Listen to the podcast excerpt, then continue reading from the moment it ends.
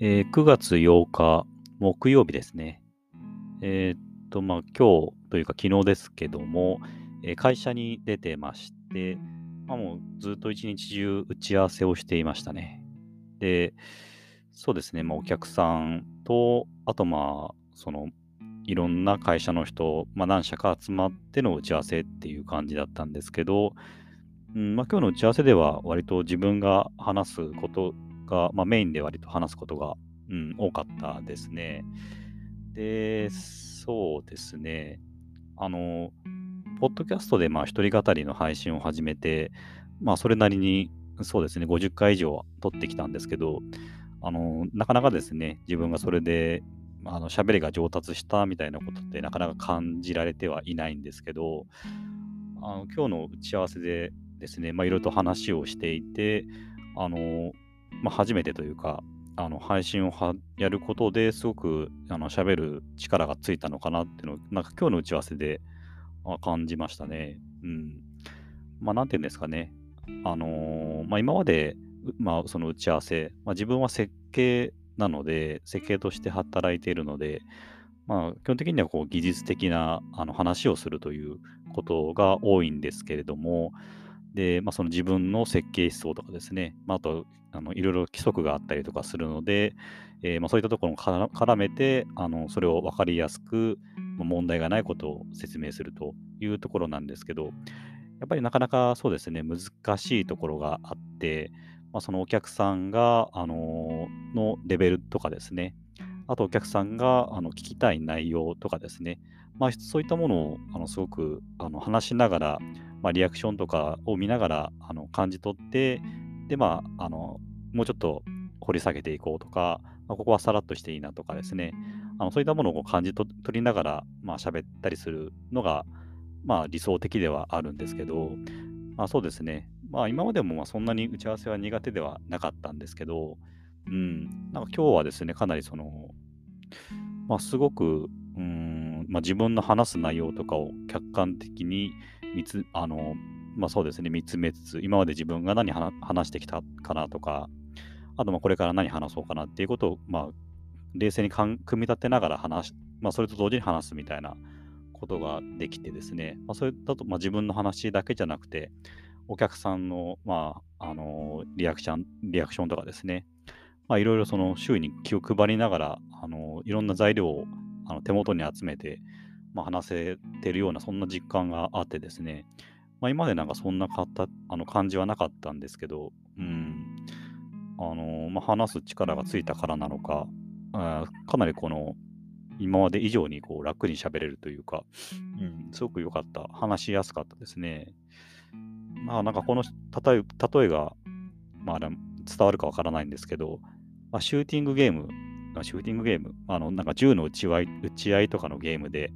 まあ、FPS 視点とか TPS 視点とか、まあ、そんな言い方すると思うんですけど、まあ、FPS はファーストパーソンですよね。まあ、自分の目線で、あのーなんていうかな、まあ、自分が見てるような、まあ、そういった画面上であの打ち合うようなゲームが FPS で、ただその TPS の方はまあ三人称視点で、あのまあ、自分をなんかこう後ろから見てるような、まあ、客観視したような画面であの打ち合うような、そんなゲームがまあ TPS とか言ったりするんですけど、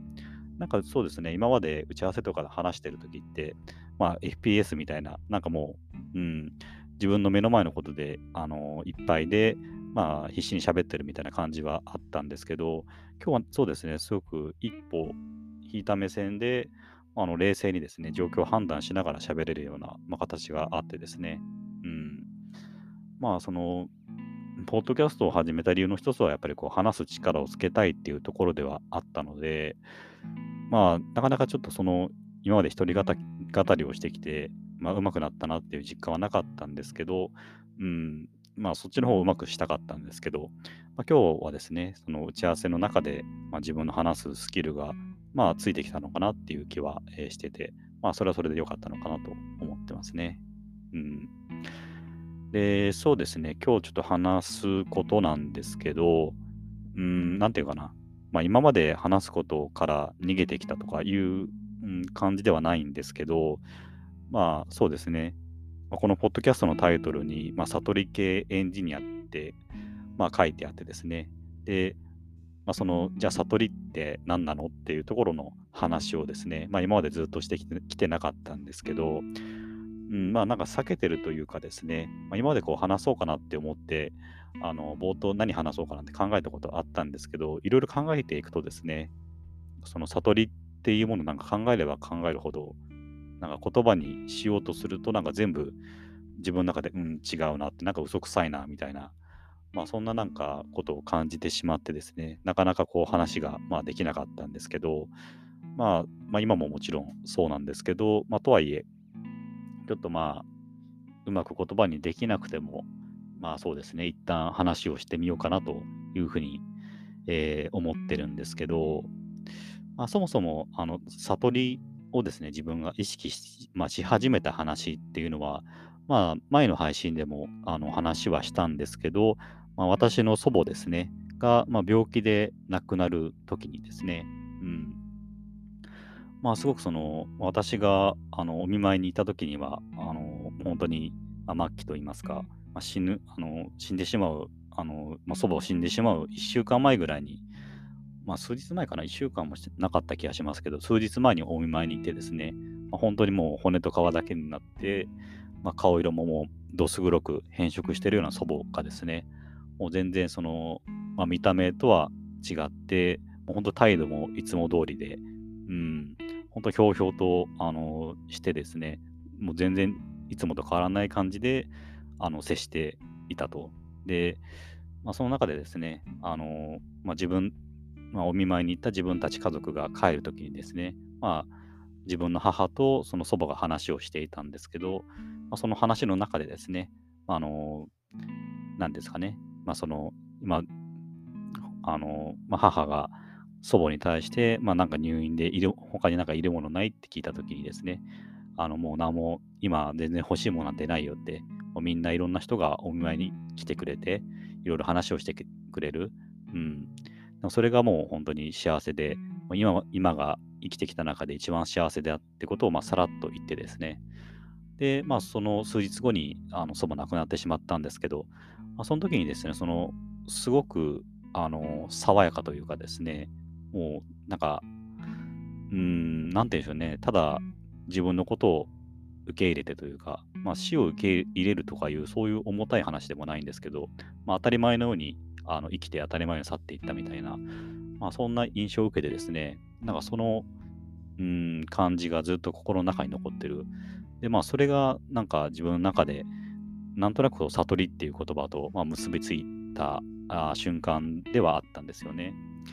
で、まあ、その後ですね、いろいろあって、まあ、今、あの座禅会とか出たりとかして、まあ、仏教とかですね、ちょっと、ちょっとずつ勉強をしてはいってるんですけど、あの、まあ、座禅会出た時にですね、まあ、何回か出た話ではあるんですけど、あの、悟りって何だろうっていう話を、まあ、和尚さんがしていたんですね。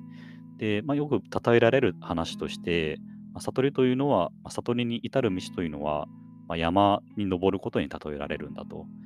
で、あのそういった仏教の、あの教えというものは、まあ、杖に当たるんだよと。だからその悟りという山の頂点に至るま,、まあ、至るまで、まあ、その助けとなるのが、まあ、仏教であると、まあ、いうような、まあ、話し方をされていたんですよね。で、うん、ただですね、ちょっと自分はなんとなくその例えが、まあ、ピンとこなくてですね、まあ、というのも、あのまあ、私は山登りが結構趣味、うんまあ、趣味というほどや、まあ、頻繁に行ってるわけではないんですけど、まあ、山登りもまあ好きなことの一つでですね、で、まあ、悟りというのがこう山登りっていうことに例えられるとですね、うん、なんかそんなになんか楽しいものでもないような、なんかそんなウキウキで登ってるというか、いうイメージとはなんかちょっと違うなって思ったんですよね。まあ、ただそれも、あの、まあ、しょうがないことだと思ってて、まあ、今はそうですね、登山道とか、まあ、すごく、あのー、整備されて、まあ、道具もたくさんありますし、まあ、登山っていうのはあのレジャーとして確立してますけど、まあ、その、そうですね、その、まあ、仏教、あのまあ、鎌倉時代とか、まあ、そういった昔の時代のあのそういった山ごもりとかですね、まあ、本当にその、まあ、道もないようなあのもう深い、もうもう深い森の中を、まあ、ひたすら進んでいくと。で、あのまあ、そうですね、本当生きるか死ぬかもわからないような、そういった苦しいあの道を進むっていう、まあ、どこにあるかわからない山頂を目指して進むみたいな、まあ、そういったあの、当時はそういったイメージだと思うんで、あのその例え自体は、まあ、当時は、ま、間違ってないというか、ただ、うん、感覚としてしっくりくる例えだったのかもしれないんですけど、ちょっと今って、あまりそこら辺ピンとこないなって、まあ、自分はそう思ってしまったんですね。だからその、じゃあ別のイメージに、自分はどう捉えているかっていうと、なんて言うんでしょうね。あのまあ、うん、その光も届かないような、まあ、洞窟に生まれてですね、ただその洞窟の奥の方から例えば何か風を感じるとか、ちょっと漏れ出してるほんの少しの光が見えるみたいな。で、その光とか風の方向を目指して、まあ、少しずつ進んでいって、で、まあ、洞窟抜けた先になんかこう、うん、なんか爽やかな風が吹く草原が広がってるみたいな、まあ、ことをイメージしてるんですよね。まあさ、なんか全然イメージの話しかしてなくて、まあ伝わってないような気もするんですけど、まあ、自分はちょっとそういったイメージを持ってるという感じですね。だからその、例えばその仏教とかそういった悟りに至るまでの教えというのは、まあ、その洞窟の中をどう進むかっていう、まあ、その、まあ、技術だったり道具だったりするのかなっていうのが、まあ、自分の正直なイメージなんですよね。で、まあ、そうですね、自分、その洞窟の例えで言うと、まあ、割と自分は、その洞窟の奥深くで、まあ、うん、からスタートしてるような印象があってですね、うん、すごく暗くて深くて、まあ、ジメジメして、まあ、正直光も届かなくて、どこに光があるかもうわからないような状態から、まあ、スタートして、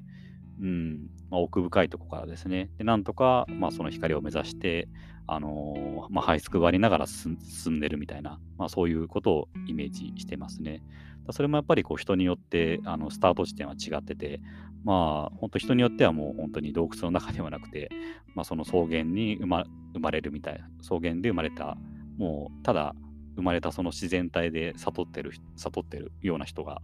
いるのかなっていう気はするんですけど、うん。まあそ、自分の中ではそういうイメージですね。うん。で、まあ、ちょっとイメージの話をしてしまったんですけど、じゃあそれをま言葉にすると、まあ、どういうことかなっていうところなんですけど、なかなかやっぱ言語化というのは難しいんですけど、あのただですね、自分があの読んだ本のな、まあ、言葉の中でですね、なんかこれが悟りじゃないかなって思った、あのまあ、ピンときた、これかなっていうなんかピンときた本の中で読んだ言葉があったんですよね。まあ、それちょっと紹介したいなと思うんですけど、あのー、まあ、この本、まあ、どの本、どんな本かっていうと、あのー、まあ、ガンディですね。ガンディのに関する、まあ、自伝、自伝じゃないですね。あの、まあ、本だったんですね。で、まあ、その中でその、あのガンディですね、が、えーまあ、深く信仰していた、えー、バガバットギーターっていうあの、まあ、ヒンドゥー教の聖典ですよね。まあ、その中の言葉がですね、あの書かれていて、まあ、その言葉がすごくなんか自分の中では、あ、これが、うん、悟りっていうことなのかなって結構ピンときた言葉があったんですね。で、まあ、ピンときたんでちょっとメモっておいたんですけど、まあ、ちょっとその言葉を紹介したいと思います。まあ、これ、あのバカバットギーターの中で、えー、はい、あの書かれている言葉っていうことですね。えー、内なるか、え すみません噛んで、噛んでしまいましたけど、えー、内なる神、クリシュナに、人生のどの瞬間においても神を認識できている人は、どのように見分けることができるのでしょうかと尋ねます。クリシュナ神はそれに対して、世界の聖典の中でも素晴らしさにおいて比類のない18の施設からなる崇高な言葉で答えます。不動の知恵を確立している人は万物の中に自分を見、自分の中に万物を見る。愛の神に向けられたその人の愛は心を苛む利己的な欲望や感覚器官の渇望をことごとく焼き尽くす。悲しみに心をかき乱すことも、快楽を絶望することもなく、肉欲、恐れ、怒りからも解放されている。利己的な執着にとらわれることもなく、幸運に舞い上がることも、不運に絶望することもない。各者とはそのような人である。まあ、各者っていうのがまあ悟った人っていうそういう意味ですね。まあ、なんか自分はその本を読んでですね、あのこの言葉見たとき、なんかすごく、うん、なんかピンときた感じがあってですね。まあ、一番大事なところは、その万物の中に自分を見て、自分の中に万物を見るっていう、まあ、その言葉ですね。うん。まあ、それと同じぐらい大事なのが、えー、まあ、その愛ですね。その人の愛が心を苛む利己的な欲望や渇望を焼き尽くすっていう、まあ、そのすごく、うん、その2つが自分の中ではとても大事な言葉かなというふうに考えてますね。なのでまあ、そうですね、以前の配信でも、あのまあ、自分自身と社会のフラクタルだ、まあ、フラクタル構造の話をしたと思うんですけど、だからそういったこともその万物の中に自分を見て自分の中に万物を見るっていうそういう考え方につながってるのかなというような、えー、感覚ですね。まあちょっとうん。やっぱりなんか言葉にしてみましたけど多分なかなか伝わらないし、まあ、自分の中でも多分、まあ、確固たる考えというのが多分ないので、まあ、この程度しかちょっと話せはしないんですけど、うん。まあ、悟りについてですね、まあ、ちょっと簡単に話をしたっていう形ですね。まあちょっとやっぱりうまく言葉にできなかったんで、またちょっとですね、折を見て、まあ、もう少しあの深掘りをしていきたいかなというふうに考えてます。はい、以上です。